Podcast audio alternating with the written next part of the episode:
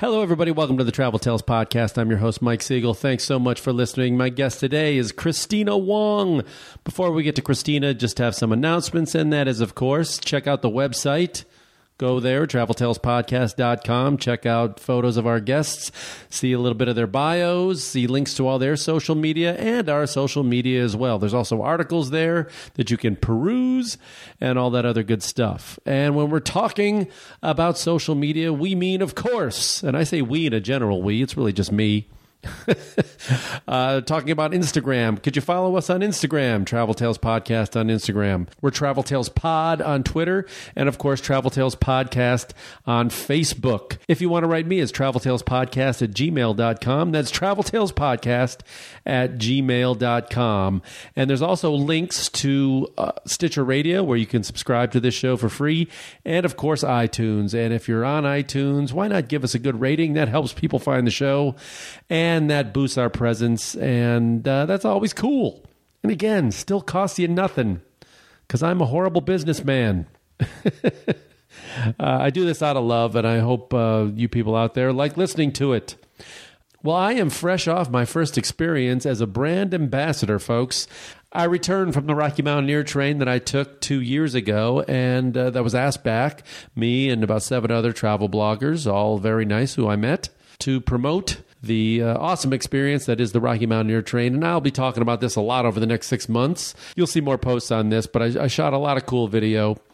And my friend Rob, I flew him out from New York to help me shoot footage and shoot me, because it's tough. I don't like doing the selfie thing. I really don't. The selfie stick, I just haven't made that leap. I know as a blogger and everything else, you got to learn to embrace the selfie stick, but boy, it's tough for me to use them. I just don't.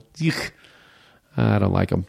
I found it much easier to pay the money to fly my friend cross country to hang out and shoot. But we had a great time. And stay tuned to the website, especially the Facebook page, my Facebook page as well. You can find me, Mike.Siegel, on Facebook. And I'll be playing videos. We're going to be playing Instagram videos. I'm going to do a series of them. And we had a lot of fun shooting things. There's going to be some funny stuff and amazing scenery from up north, so stick around. More on the Rocky Mountaineer train in the coming months. All right, let's get to Christina Wong. Christina is a performance artist who has a really interesting travel tale, as you will soon find out. She plays a lot of colleges and theaters and that kind of thing. And she decided to work on a new show in Uganda, of all places. Well, I'll let her get to the story, but needless to say, she ended up cutting a rap video there that became a hit. Intrigued yet? You should be. Here's my conversation with the lovely, talented, and interesting Christina Wong. 2,000 shillings. Bora bora. Mzungu Price. Bora bora. 3,000 shillings. Bora bora. Rolex. Bora bora. You consider yourself a performance artist first? Because you do a million things. You act, I mean, and you do everything. It's by saying I'm a performance artist, I can do things like apply for grants. I can totally bomb, but somehow it's the audience's fault. Versus, you just don't get it, man. Yeah, you're just not hip enough. You weren't in that theory class, so. It's a good safety for me, mostly. I mean, I think hardcore performance artists are like, no, you're not. You've never stuck anything in your ass. You know, but I think, yeah, I really feel like I think more visually and more conceptually than a stand-up, and I don't just seem to tell jokes, so that seemed to be a way to kind of blur what the hell it is I do. But is humor always a part of each show? Yeah, absolutely. I mean, my earliest shows were me doing things like fake menstruating on myself and like really seriously, like real earnest, and like exploring colonialism through like fake menstruating on myself. And as I get it, I totally get it. You get it, right? Sure. You were in that theory class. Yeah, I totally got it. So like as the years went on, or as the months went on, as the audiences dwindled, I was like, oh shoot, I gotta like figure out, like I have to, like, I think the humor and making fun of the whole situation, and also like all my colleagues were so super serious, and I found that a lot of the shows I was doing was actually making fun of what a lot of my colleagues were doing on stages, like very indulgent, right, like masticating kind of stuff on stage, and And now I think I identify more as a comedian. I feel it's safe to say I'm a comedian, but I still think the performance art lends its sane performance artist lends itself to the literariness of it, the grant worthiness of what I do. Well, we're cutting the arts out. I don't know if you know that now. That's I know. So I might have to. That's surplus. We don't need that anymore. It's all lowbrow from here on out.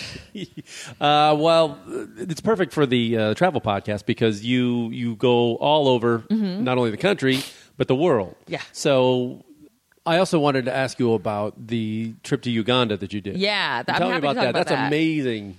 To me, because I've never been. I've been to Tanzania and Kenya nearby, but growing up, people my generation, you think of Uganda immediately. You think Civil War, Idi Amin. Yeah, Idi Amin and Civil War in the '70s. But I got to tell you, I actually didn't know about Idi Amin until I came back. I know I was mostly following. I mean, a lot of how I ended up there was very naively. So I tour one-person shows, and I was touring a show about depression and suicide called Wong Flew Over the Cuckoo's Nest for many years, and went through existential crises, which I hope that I'm not the only person who goes through them, mostly because I'd feel so alone if I was. But I was just like, is this my life? Just going to tour this depression show forever? And I tried to move on to two new shows, and it wasn't satisfying. And I was like, I literally had I'll go to Africa moment. And I'm guilty of having an eat, pray, love moment, even as somebody who considers herself an activist and interested in social justice. That I was like, I'll find myself among poor people in Africa, and I'll write a show called The Wong Street Journal, which will be about poverty. That's it. And so I didn't know. I just looking at this big map, didn't really think. My context for the continent is. Celebrities that adopt babies there, like every charity that's Western charity trying to save them, and it's 3 times the size of the U.S. And completely varied from the north to the south and east to the west. Yeah, and 54 countries. So, so I ended up in Uganda because I knew people in theater who had connections into Uganda. Found a microloan organization in northern Uganda. Sent a $2,000 check to go. Volunteer with them for 3 weeks, which is about as much as I could afford. I had visions of I'll stay for 2 months, so it was a total of a month I was gone. A month. So what's the charity? Well, I don't actually name it anymore because when I got to Uganda, I realized that this Western charity actually partners with a local organization on the ground called Volunteer Action Network, and the reason why I don't name the organization that I sent the $2,000 check to is because I would like to encourage people to send money directly to Uganda and not through the Western partner where a lot of the money gets pulled into overhead. And yes, they're doing good work because they got me there, but I think it confuses things in terms of me advocating to support the organization more. So you've never. There's all sorts of secrets now that I'm revealing that I realize. How many lawsuits are you involved in? So you end up in Uganda. You get off the Entebbe amazing airport. Flight. Yeah, Entebbe. And I stopped in Turkey on the way, and I was so naive the whole trip because I remember all I had to go on was just videos I could find on YouTube, and I was trying to understand the Civil War that just ended in 2006, and it was like a 20-year civil war. And in my mind, the entire country was ravaged by civil war. In my mind, every woman I met was probably someone who was kidnapped by Kony's army. But that's what stuff looks like from the side. If you've never been, it looks like a big monolith of horror, and a lot of that I play on in the show. And so I get to Entebbe at 3 a.m. and Bukenya Musa, who's the founder of VACnet in northern Uganda, meets me at the airport. So he actually came all the way down on this long bus ride to meet me at the airport. And the next day, I slept at the Hilton. They have a Hilton there. Oh. I remember waking up and just even looking out the window, I was like, because my mother was so terrified about me going. Everyone's like, be careful. Oh, you're so brave. And, and I was just like, am I that brave? But it does seem scary in ways because the context I think that most Americans have of Africa is like heart of darkness, a horrible, chaotic place. And you do stand out, I mean, for sure. I do, yeah, and having traveled in Southeast Asia and felt that everywhere I walked, you know, it is kind of it feels like a precarious thing when you are a backpacker and a woman and alone and everything you own of value is on you. And if you were to lose everything, you know, it'd be so easy to just take advantage of you, and even more so there. So anyway, so it was this long bus ride on a local bus, and I was the only foreigner on the bus. It was all African people, and there was like a mattress like being transported, like folded above a seat. Like we'd stop at what was called trading posts, I guess, like in each town, and like all these people clamored to the bus, and it was like so unreal that it was like, you know, I just remember in my head going, "Oh my God, I'm in Africa. Oh my God. Like this is totally like this, these feel like images I've seen." And what year was this? Just only a few years ago, 2013. Okay. And I remember we stopped to pee, and it was like I have dreams about peeing. Like I don't know if you have like looking for public restroom dreams, but it was like a square wall, and all the women were like squatting against the wall, peeing into like this sort of like a gutter, right? Yeah. And it was so unreal. Like I was like, thank God I don't need a shit right now, because then everyone would be watching me shit. But it was like it was just so unreal. What was your foreign travel experience before this? I'd done Southeast Asia. Sure. That was Thailand, Cambodia, Vietnam, Laos, and then before that, it was all developed countries. It was like Europe. Greece, which is in Europe. Where I've been to Taiwan, but that's nice. That's not. It's definitely not Southeast Asia, and even parts of Southeast Asia are developed. But you know, that was the. That's thrown into the deep end. Yeah, I mean Africa, Uganda especially. Yeah, and I don't know why I'd gone on a cruise in Mexico with my parents, you know. But we don't count that. Yeah, we don't count those, right? and so I remember even doing Asia. I think I was like 31 that summer, and I was like, I realized I keep waiting to travel the world with somebody like my life partner or someone and all my friends are getting married. And like my one friend who said, "Oh, I'll come with you," she changed her mind because she was like, "Oh, we're trying to get pregnant." And I really had a moment where I was like, I have to just go by myself. It's a certain moment in life, and everybody goes through it. Like if you love to travel, that if I wait for someone to go with, I'll never go. Yeah. So I decided that long ago. It's like I'm gonna have to learn to travel alone. Yeah, and in my 20s, I dated various forms of losers who either had no money or. No time, and you know, or no interest. That's the weirdest. Yeah, and it was always on me to figure out, well, how will I get both of us there? That makes no sense. Like I'm the performance artist here. Why am I also bankrolling this? So I'm glad that I kicked my own ass and went. But I swear, the first 3 weeks of Southeast Asia, I was just terrified the whole time, and I lost both my credit card and bank card somehow. I don't know how. Like one, I must have left in the ATM. Another, I left at the bank, or at I think I left somehow at the airport, but my parents were like, "Come home, just come home," and I was terrified. What city were you in? I was in Cambodia, and it's really hard to get a bank card mailed to you in Cambodia because even my friends who live there they don't get their mail delivered. It's not safe. They have to get a PO box, but the bank won't mail your bank card to a PO box overseas. So I had to borrow money. And then cross the border into Saigon, and then go to the Citibank in Saigon and pick my card up from the bank. I mean, it was so crazy. And then my Airbnb guest actually, like, I told her where I hide all my stash of bank cards, and she mailed internationally. Oh my God! Bank card. So I had two cards. Nice and trusting of you. Yeah, I mean, I have some really cool folks who've stayed here. But so do you know any other languages? I know a little. I'm relearning Chinese. I'm third generation Chinese American, so I mostly grew up speaking English, and so I'm relearning Cantonese. And my Spanish is not bad, and I'm living here. We got to pick up some. You know, I mean, I can understand it better than I can speak it, but I can get the gist. Get the gist. Folks are saying. That's how I get around. Yeah, so you're in Uganda. So I'm in Uganda, and I'm like, here I go again. So did you set yourself up with an apartment, or how did you? So they like the way it's set up is you write this $2,000 thing, and they were supposed to put me in a very fancy hotel for Westerners called the Boma Hotel, which is on a hill. And the way it was explained to me by the woman who runs the organization, who's headquartered in Denver, is like it didn't seem like there were housing options.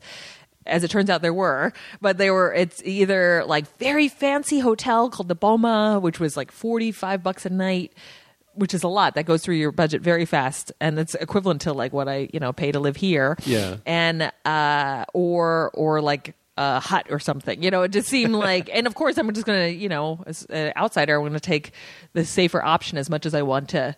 Be with the people. But as we were on our bus ride up, Bukenya got a message that something happened to my reservation. So I ended up at a smaller hotel that has like 10 rooms and a tiny little restaurant under it. And called Hotel Knock, and I remember it was pitch black when I was checked in, and I was dropped off, and I was just sort of alone in the room, and I decided to go down to the restaurant, and I remember everybody watching a telenovela that was translated into English and like really bad voice. I remember doing a project with this comedian named Dwayne Perkins many years ago. Dwayne. Yeah, you know Dwayne. Yeah, so he had some job. Dwayne's been on the show 15 years ago. Yeah, he's traveled everywhere. Where he had to take an old black and white movie and then rewrite it, and we were all VO actors, and it was so low budget that we had all of 24 hours to dub. Like it was like 4 a.m. and we were trying to dub this project, and I don't even know what I was doing on this project, but I'm like, now I know who watches this crap. Uganda. So it was a telenovela, the worst voiceover ever. And everybody was just watching it. I just remember everyone was African and looked like a local. And I was just sitting there, and I remember getting this menu with 50 options, but only 3 things were available. If you point to things, that's very Africa. Nope. You point to it, and they're like, we don't have that. And nobody has change, ever. Yeah. It's like the worst service ever. And not in a rude way. It's just I don't know that they are accustomed to taking orders and serving. Yeah, what I ever got from I've only been there a few times, but going through, I remember leaving Tanzania and Kenya, and no matter what... How long? You ask them how long before the car gets here? How long before the bus is supposed to come?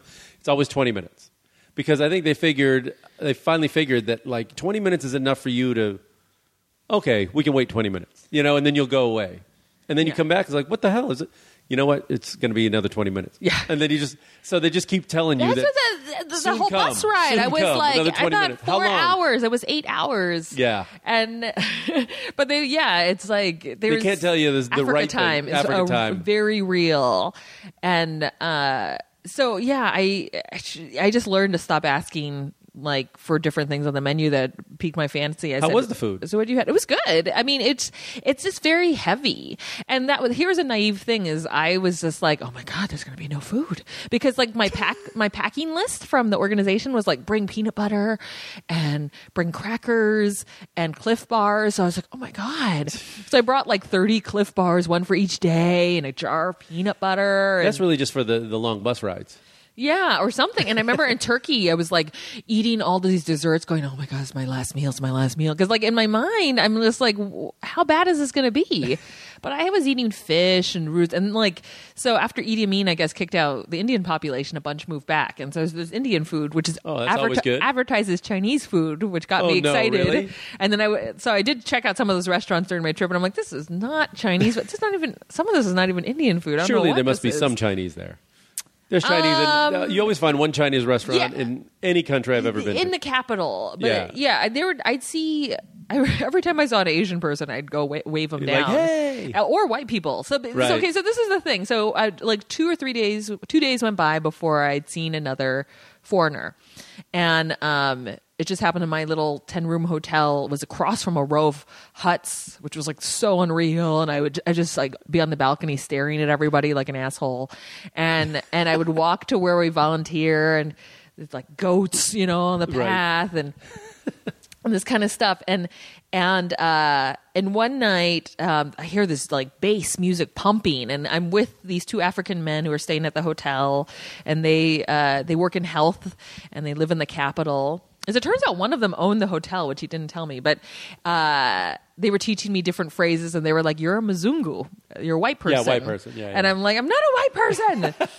I've never been mistaken as a white person here. And they're like, when they see your white skin, they're going to charge you more. And I'm like, "I'm not a white person." Do people, they don't usually, like for me, they automatically assume I'm American or whatever. But do they assume you're from China or something? Yes, but I also got a lot of people. Well, this is where the story gets crazy. is some folks? I don't know. It's just what geography knowledge is, but some of the folks I know will sometimes ask me how Europe is, like it's all like one big white thing. Land. Yeah. So we followed the sound of the bass, and it was a nightclub, and I remember being terrified because I was just like, let's just look and then we'll just go back to the hotel. And they're like, let's go in. And it was just, it in a way, like, I guess all the codes in my head, it seemed dangerous because it's pitch black. It's a lot of men loitering outside, like hundreds of men just standing around in the dark, and like, I'm the only woman that I can see walking by all these men standing. And then we go in, and there's a club, and it's lit. And then I remember seeing a white person at the bar, and I got so excited. It was so unreal. And I was like, hey. And he's like looking at me like, do I know you? And I'm like, I'm American. Oh no. And he was like, I know, but that's how, like, I just had felt so like, what have I done? What am I doing here? Where was he from? I think he's from Europe. He wasn't, I didn't actually meet that many Americans. I met more Canadians when I was out there. And so there was a blonde Canadian named Sarah who turns out was staying across the street from me in a very tiny little apartment building that had like 3 units, which was next to the huts. So she's in medical anthropology, which is a field that I had no idea existed. She's there now teaching, and she's back there. And, I was on my period, and I because I'd seen all the so stupid now performance art period or no real like legit period, okay. and I had just been using toilet paper in my underwear instead of a pad because I was like remembering these like everyone's. You didn't bring like a month long stock up of. You brought peanut butter, but not. Yeah, for some reason I brought peanut butter, but no tampons. And I think because all those commercials where they show girls who don't have access to pads in Africa, I was like, oh, they probably don't. But like the next day, the local women who work in the staff of the microloan organization are like, oh, you could go to the pharmacy and get them. But like in my mind, I'm like, I'm gonna have to build some. I'm gonna have to weave my own or like wait pad. For the Peace Corps to drop them from the helicopter. But the Canadian girl Sarah was like, I have tampons, and I was like, oh my god, I love Canada. And so she took me around the next day, and just took me around the day and like set some context because it was like the microloan folks couldn't spend 24/7 with me playing tour guide sorry, go ahead. Yeah. And she was like, these are the nicest people in the world. When you see people, just shake their hands, cause if I was just like sort of staring at people in shock and try not to be rude. But she's like, just say hello and shake their hand. It's like so simple. Right. But like, I just wasn't sure. Like I was aware that I was staring. And so that night I was in the hotel, and I was like, I'm not going to eat another $5 meal in the restaurant. $5 is a lot of money there, even for a full whole fish.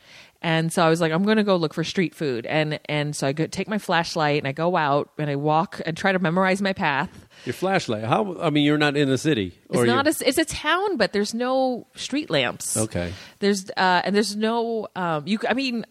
I never realized how many stars there were till I got to Africa. You look up in the sky, and so. I remember I see this woman roasting something on a grill, and I was going to negotiate with her, and then I thought she might just be cooking dinner. Like I can't tell. What's people just cooking dinner? You're gonna buy your family dinner right from under her? I can't tell if that is someone's house or a restaurant. Yeah. So I see an umbrella, and I see these boys, these teenage guys, and I start talking to them, and I'm trying to act really cool, and I'm like, how much is it? And it's basically what's called Rolex, which is it's slang for rolled eggs, but it sounds like the watch, the Rolex. And it's an omelet in chapati bread. And the guy quotes 2,000 shillings, which is 80 cents. Oh, God. And then some of the boys start giggling, and I start screaming, "Don't charge me Mzungu price!" And they start laughing, and then they relent, and he charges me half that price, and then I'm gonna pay a dime over 50 cents. Yeah, and then I see two of the boys holding hands.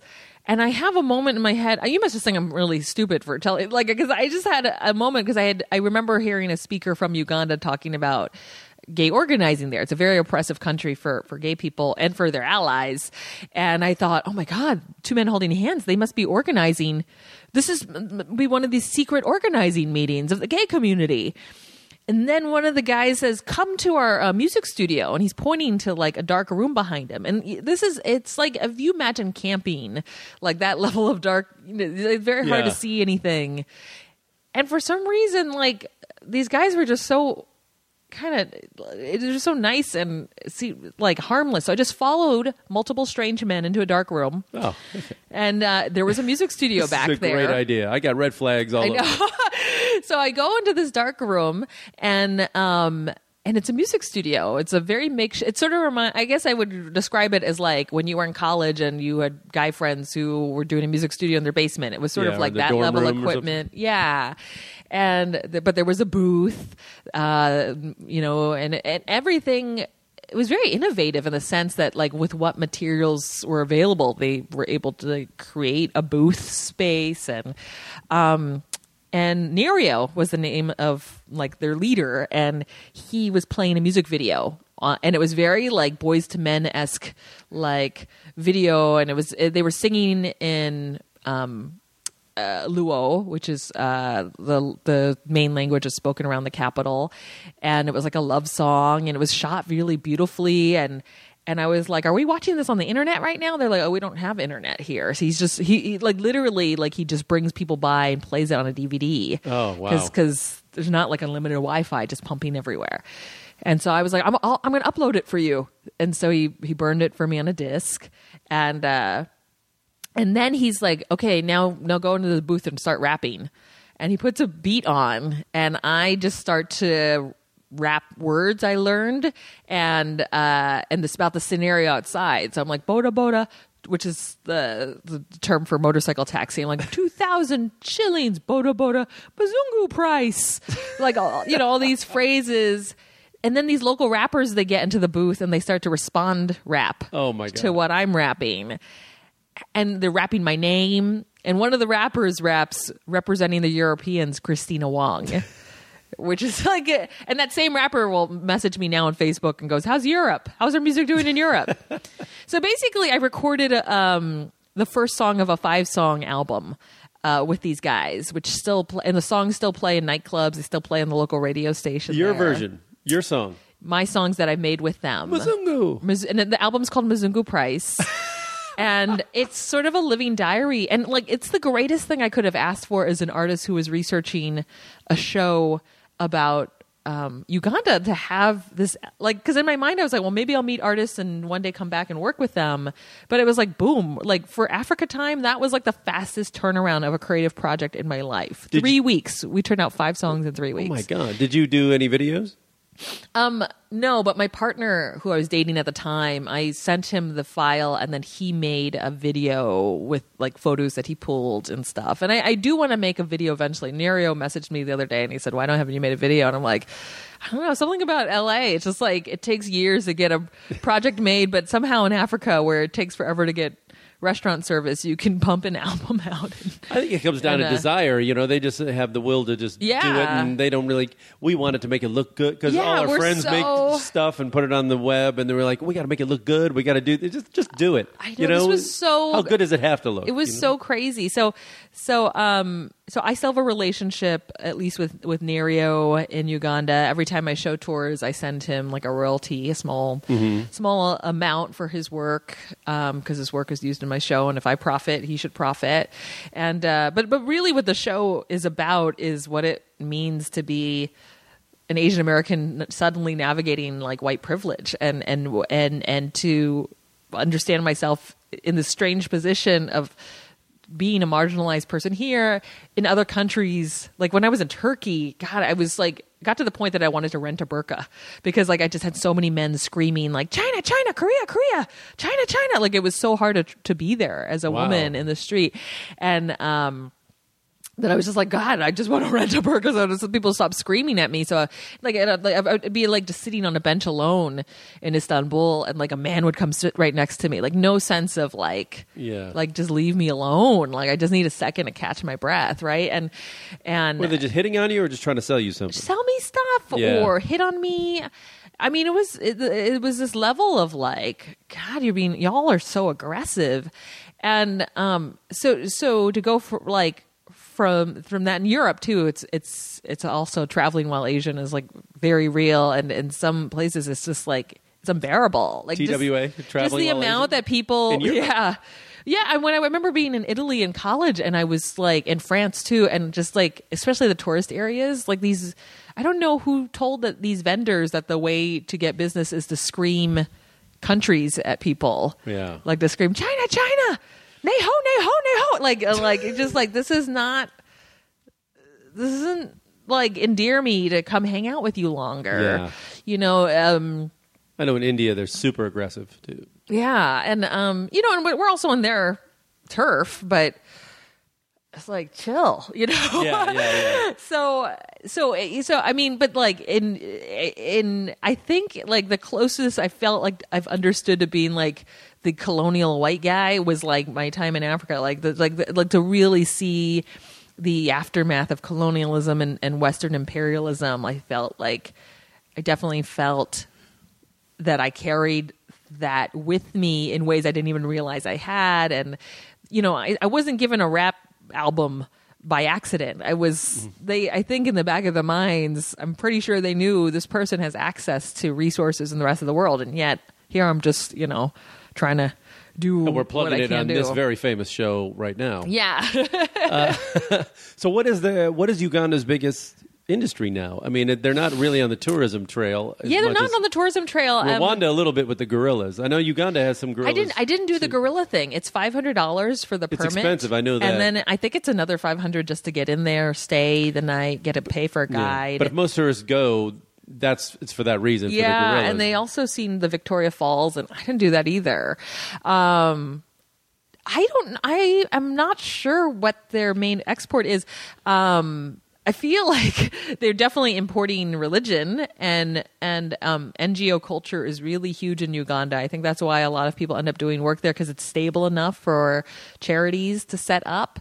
And if you've seen God Loves Uganda, like missionaries have definitely set their sights on bringing God and the Christian or this evangelical Christian faith. Mormons too have also heavily shown up, and it was very unreal to I was in the grocery store and there was like these two African, you know, Ugandan boys, and they had Mormon name tags, so it was like elder something and elder, and like I guess like Mormonism is sort of the more chilled out of the two because the evangelical stuff. I actually went to their church service is going on all the time.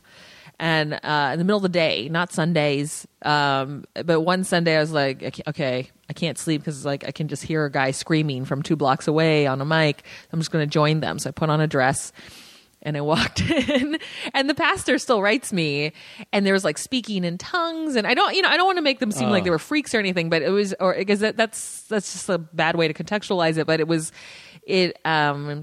I remember a guy coming in and he was injured, and he was barefoot, and his foot, like it looked like he had a bad fall, and it was almost like he had come in lieu for some like healing, and they brought him up on stage and put hands on him. I'm like, oh my God, please just get him to a doctor. Yeah.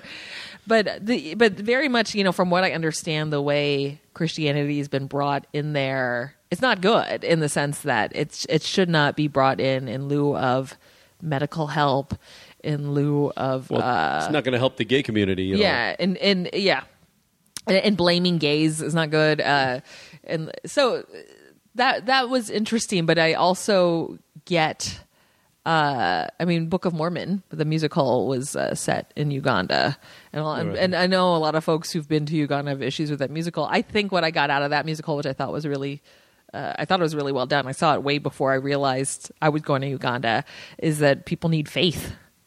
People need something to believe in. But, I mean, have they turned, I don't know what they're, there's probably, like most African countries, a lot of different tribes that make up the people of Uganda. And so they have their own beliefs. There's 44 languages. Yeah, they have their own beliefs as well. You know, have they ditched those for the most part? I mean, people will still do that.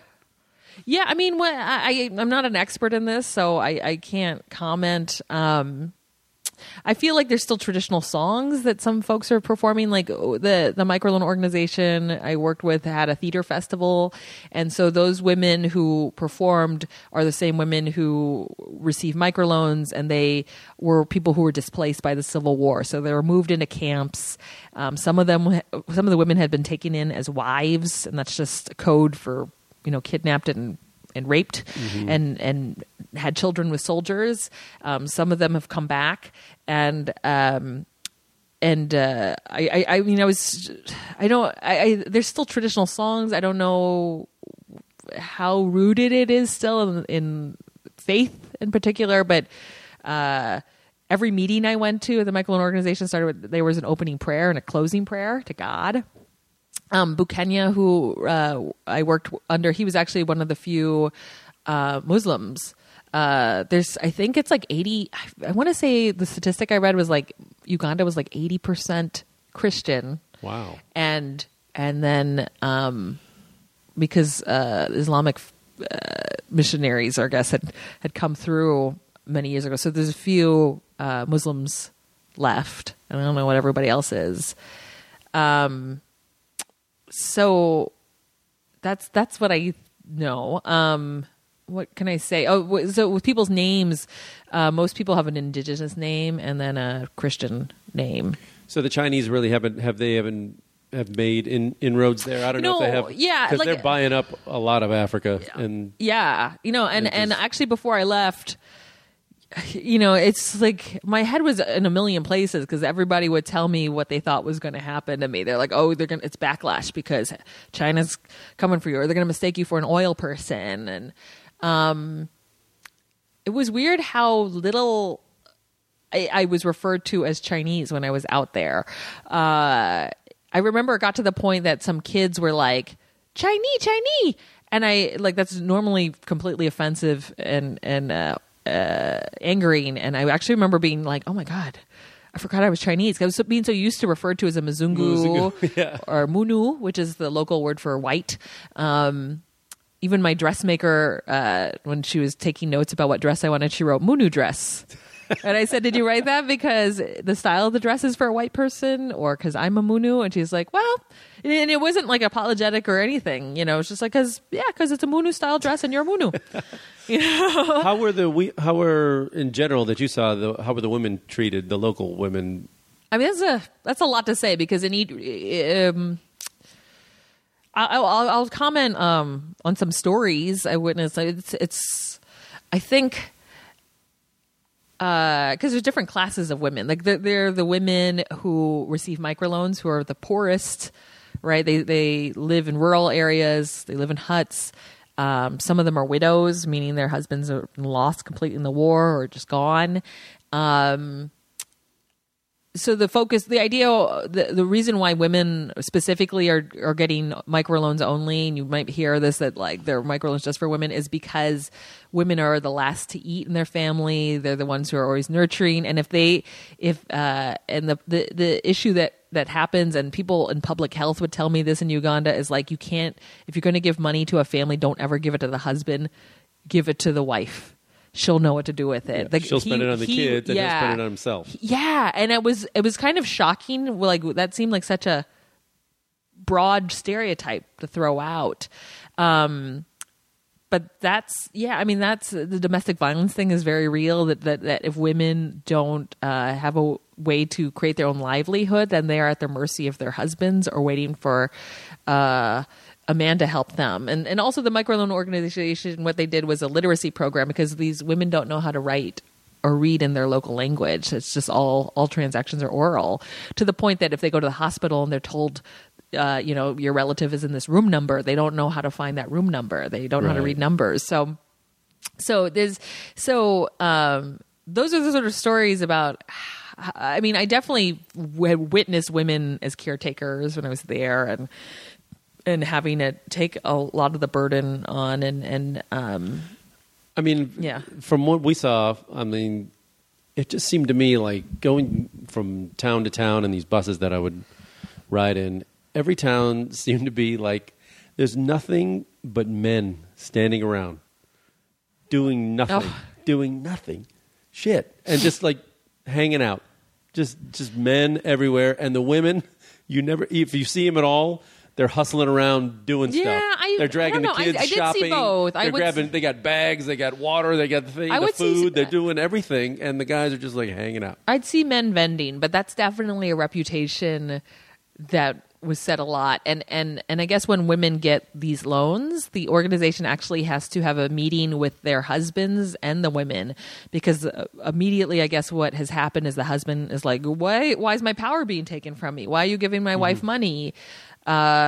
She should give it directly to me. And it's a meeting to settle them to, or, you know, sort of settle their anxieties and let them know this is not about taking your power away. This is about, her, you know, helping with the family, and her as a manager of a family being able to help better, you know, provide.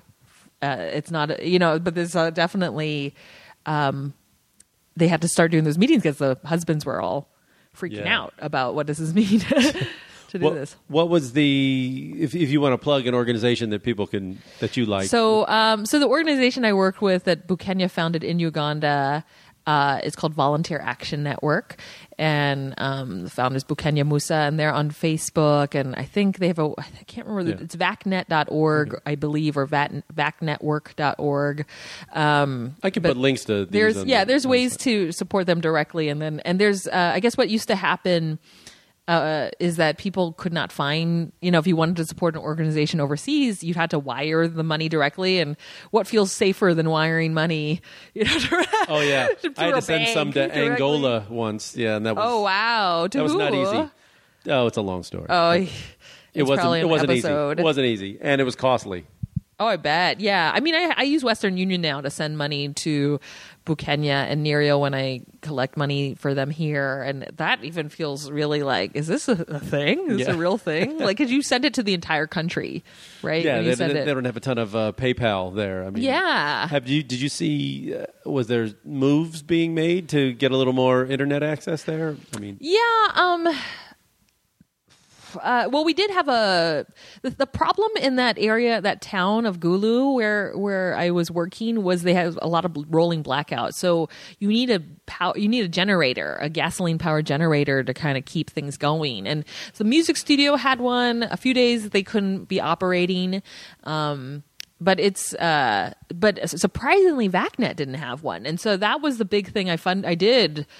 These were the longest. If you want to ever see time to stretch, go to Africa, because like these are the longest fucking 3 weeks of my life. You know, like I made a rap album, I volunteered, I like saw all this stuff, I fundraised, I shook my friends down in LA, in the world, for money for a generator, and mostly because I was like, how can they, like, what, you know, like the sort of sending emails and bullshit like that takes like a week to get done, whereas it would take half a day here, because you're just waiting for the internet to turn on again, and then all the computers had viruses. And it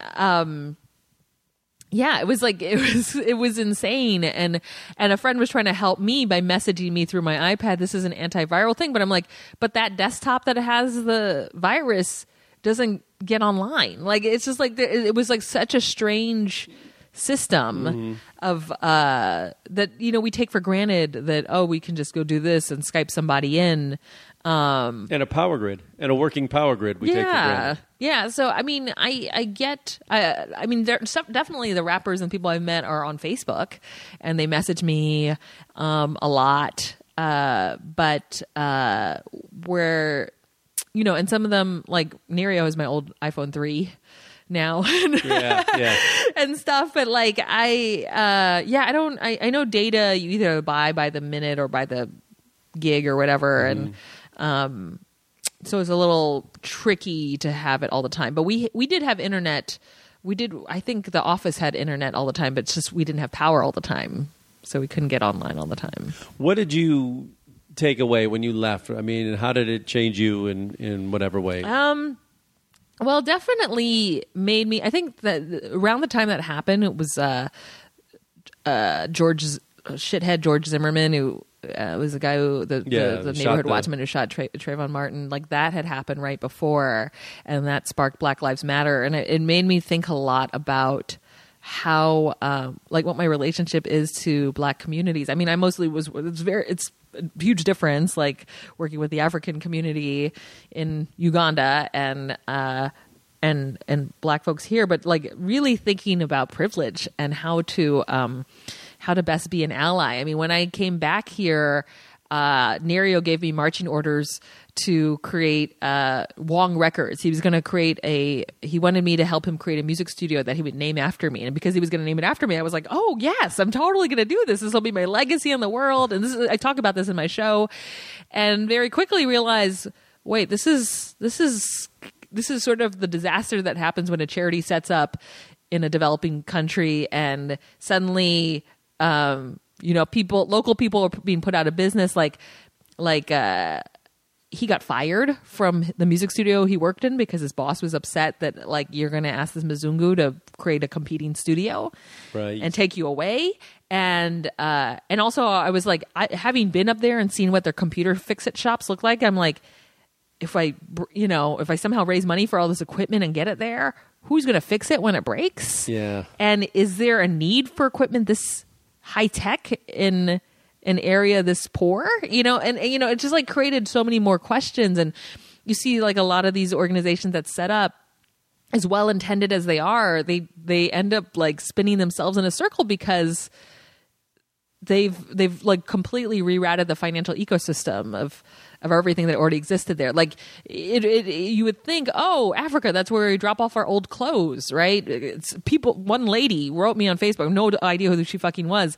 She emailed and was like, can you help me get a donation of my clothes out there? And I'm like, I'm not flying back to pick up your 2 bags of dirty clothes and bringing, like, are you kidding? Just give it to Goodwill. Like, Are you like, but like in her mind, she's like, oh, she's in Africa, I'll get it to Africa. But even if I did bring a bag of clothes, it's like so insulting. One, because people are making their living selling clothes, both new and used clothes. And if I just show up, that's a bunch of like people who sew clothes and sell clothes who are going to be out of business, right? So we hit the real, like, it made me really think, like, well, what's the best way to help? And the best way to be of help, people in our privileged position as Americans, is to support projects that support their own self-determination. So rather than teach a man to fish, rather than give him exactly, like, or definitely it's not religion. Sorry, tell them that. Sorry to tell you that, missionaries, you're wasting your time. It's not, and like in a earthquake crisis situation, sure, you bring over emergency relief stuff, but if people get used to the fact that they don't have to work, and that some white people are going to come drop by some old clothes, what impetus do they have to start their own clothing businesses or things like that? I remember the tour group I had. I was in Africa and in Asia as well. They would say, and especially in India where there's so many beggars, and it's like, I know, and it's heartbreaking. But they said it's like, we don't want to encourage. We don't encourage you giving because it encourages more begging. Begging, basically. Yeah. So it's like, if you want to give something, there's these. They name some organizations that we know this. Goes to a good place and they do the good work. Yeah. And so but it's tough. It's hard when you see somebody with one leg and leprosy coming up to you. You're like, oh my God. Yeah, I'm just like, how does this help? And then I also am very cynical. Like, I went to visit one NGO where there are people with polio because there were no polio vaccines there. And they are like, it's like, is this, my cynical side is like, is this just a sweatshops of traumatized people that are making purses and all this stuff that we have way too many of over here. And like it just points to this big capitalist system that will never become equal. You know, like we are basically... It goes after the cheapest labor. Yeah, we are perpetuating the same poverty that we're trying to fix, like with money. Like the fact that we can sit on a couch and have a podcast, you know, like, and live in this country and is as troubled as it is, still comes at the expense of people who are working for almost nothing, like to make our clothes and to make things, right? And yet, you know, it's this excess of what wealth we have that we'd like give, you know, toss back in the bucket to help them. It makes no sense, you know? So we need a whole overhaul of how we look at poverty, how we deal with it. And what's interesting is I did a project in Skid Row. I taught a theater and comedy workshop down there, and it's weird how there's similar issues in Skid Row. There's a lot of folks who come down there wanting to be saviors, who drop off food and clothes, but really, you know, that is definitely a necessary step. It's dire. It's also it's upsetting to see like the color of poverty, like both abroad and here, and that's it's a lot of Black and brown people, and what sort of racist dynamics or colonial dynamics are at stake that allow that to keep happening. But I think it's not just about like doling out charity and feeling good about yourself when you go help something, but like to create things that help those folks feel like they can self-determine their own lives and call the shots around issues that affect them. Not us just showing up and going, this is how we're going to fix it. Right. Yeah. So would you go back? I absolutely would. I would go back with somebody though. It's, even though I pulled it off by myself, it was really emotionally taxing every day to face that and not have anyone really to. As a guy, you know, you're always on. Women always have to be on guard. Yeah. Like, every place you go into, it's got to be exhausting. I would meet people, and in 2 seconds they're like, "Are you married? Yeah. Where's your husband?" And if you're not. Yeah. The women I traveled with in Africa, they got that question all the time. Yeah, I mean, and if you're 30 and you don't have any kids, that's like crazy. Yeah, you know. Yeah, I should be a grandmother over there. Yeah, absolutely. Know? So I would go with somebody mostly. Not necessarily because I'm afraid. Like I feel like it's fine. It's just it's a lot to take in, and I take in stuff in a like deep ass level. So I would, and I've been meaning to go back to do a follow up album and see them all. And love that, a follow up album. Yeah, to your Ugandan hit album. My signed headshot is hanging. So Nereo did not start Wong Records. He lost his job. The happy ending is I did some album sales. I also had collected some money from a show I did, and then I sent him about $400, and so that got him started on his own studio, which is called Empire Records Uganda. He doesn't know about the 90s movie, but you know, they love talking about the Acholi Empire, and so he liked this. Acholi is the name of the people up there. So I want to see the studio, and it has a flushing toilet, which is like super exciting because I'd be like throwing down mad beats, and then I'd be in this horrible outhouse. Oh, ooh, African toilets, man! I tell you, it's not. Yeah, you get. When you touch back into the U.S., what was the first thing you did? Did I use the toilet? Did I eat? I always run to the water fountain. That's like one of my big things. It was like, I can drink out of the water. I can drink out of the fountain here. I can't remember the first thing. You remember? So, like, when you get back to L.A., what's the first thing you want to eat? I think maybe it was Japanese food. Yeah. I had Japanese food there, and it was awful. Like, it was just too much don't food. Make that mistake. Yeah. Yeah. I mean, it wasn't unedible. It just, you know, it's definitely not what we have here. What was the craziest thing you ate in Uganda? The oddest thing to you that you ate? Well, I don't know. It's odd. I'm trying to think. Any exotic animals or? No. Yeah. You know what? I don't eat meat, but like I went on a safari with this horrible German guy because I just wanted to travel, like we could do the rent, find someone with a car and pay them and negotiate with them. And we were in the national park, and we had heard that, you know, we could eat some of these species in the park in this town. And so the driver like helped, it's like a gazelle, right? helped us find this place that for like $1 you could have a full meal. It was so unreal because it was like the Bible. It was lit by one candle. This woman had a baby on her back and she was cooking, serving. It was serving. 3 wise men. Yeah, and you can barely see anything. You imagine one dark room lit by one candle. God. And I had to like turn the flash on the camera to see the food in front of us, but they were eating endangered species. And it wasn't like a delicacy, it was just free meat. It was like free meat. It was like just supposedly it was like one of these gazelles from the park that someone shot and but that's a crazy thing I witnessed somebody eat. Why was the German so crazy? He was just a dick. He was there. He came to like volunteer with an organization, then left, and then he was just constantly bargaining with people to the ground, like to the point that it was like, okay, I know you don't want to get fucked over or pay Mzungu Price, but you're just you're arguing over a dime. Yeah, you're getting so rude with the driver and at one point, like to save money, he was like, I think we can just all sleep in the car upright. And like, instead of like paying $8 to sleep on a bunk. And I was just like, is it going to be the point that I have to like, it was just so rude to me. And then I remember he said to our driver who was African, he says to the driver, man, haven't you traveled the world? I mean, this is what we do. Like he said this to this. Yeah, the guy's never left his hometown. Yeah, like why would you say something so obnoxious?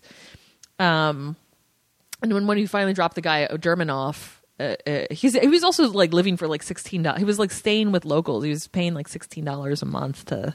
Was this a tourist or? He came to volunteer. He quit the organization he was working at, and he was just sort of hanging out for a couple months and really trying to live lean. But I think to the point that it was just like people have to make a living, and he also, because one thing that also ticked me off was when you go to the national parks in Uganda, there's a price for foreigners and there's a price for locals, and I mean it's like sort of like when you go to UC college in California, you pay a local tuition and an out-of-state tuition, and he was like, this is the most racist thing I've ever seen. How would they like it if they had to pay more? And I was just like, that's not the definition of racism. Yeah.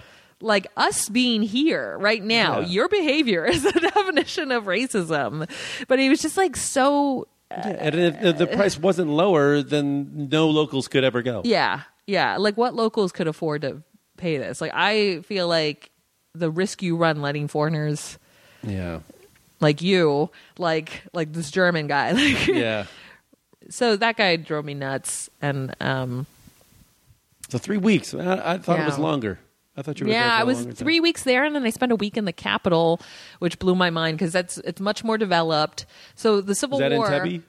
No, that's Kampala. Kampala, Uganda. Yeah, and that that's unreal in the sense that it's like you're seeing. I mean, it's not that different when you think about downtown. They've got like the poorest people and the richest people living side by side. It's just they're just really unreal moments. Like I remember. I stayed, my friend has a fashion designer friend who lives there, and her name's Stella, and she's a single mom of 2 kids and very accomplished. She has this whole fleet of people who sew for her. And I remember when I first arrived at her sewing studio, she paid for my taxi for me. And I was like kind of blown away because I was so used to like paying just like, I'll just get it. It's $1. Let me, but like. But I think very much he wanted to set this is the relationship that we're going to have. And she drove an SUV, and, it was just like a whole different after seeing these women who were so poor in this town, which just everything was just like a whole different scale, like to see this woman who had a very nice apartment and a housekeeper who she treated like garbage, which a lot of the housekeepers are garbage. Or they're treated very poorly in ways that kind of shock me, and like because I hire a housekeeper once a month, and I have so much guilt. I know I can't do it. I clean with her, right? Because I'm just so horrified by it. But like, I guess that's part of the culture is always being upset with your housekeepers and stuff like that. So Yeah, because I remember asking, like, should I leave Deborah a tip? And Stella's like, why? She doesn't do anything. She's so lazy. I'm going to let her go, you know? And I'm just like, going, okay. Oh, yeah. All right. I'm not going to get involved with this one. But yeah. So that was totally mind blowing. And just to, like, be in a place where electricity stayed on almost all the time. Yeah. Yeah. I always found in Africa that the cities are tough. You know, just they get oppressive after a while. But once you get out in the country, it's just like, oh. And then you see those magical kind of moments, you know, out in the country. And they're like, oh, this is the Africa I came to see, you know. Yeah. Because the cities are, you know, they're tough. They're poor and, you know, they're not. Yeah, really, I don't know what Africa I came to see necessarily. Yeah. But there were moments that are definitely very, well, the Africa postcard in your mind. Yeah. You know, it's never the city. Yeah, I mean, I will tell you, every vacation since Uganda has completely paled in comparison. Like, Jake Heath and I were in Australia and Hawaii, and I was like, man, nothing will beat doing the rap album in Uganda. Like, that was just so crazy. That's a good story. And so life-changing and vivid that just... And you got real culture shock.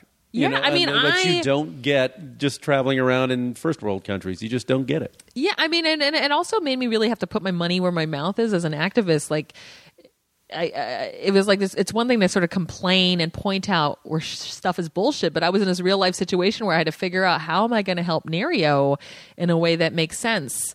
And so we basically have like a business relationship, you know, and on top of a friendship, but we have a relationship where he does work and I remunerate for him. We take the word sponsor out of it. At least I do.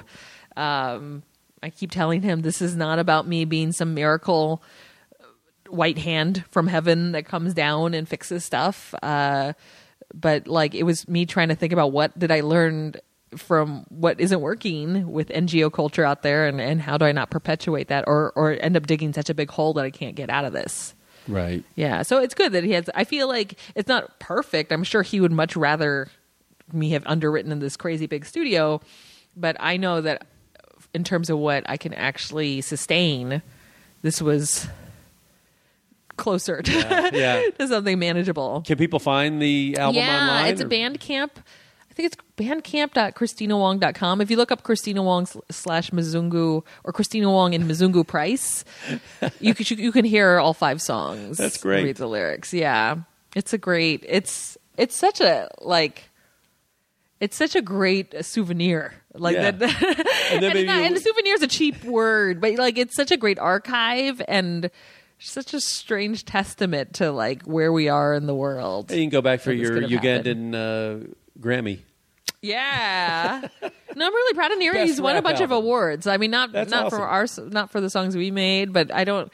Yeah, it's a different kind of music system up there, obviously. Yeah, but that's great. It's cool. And if you go into my bathroom, I'll show you the poster that they signed for me that is framed. Cool. Oh, yeah. That's awesome.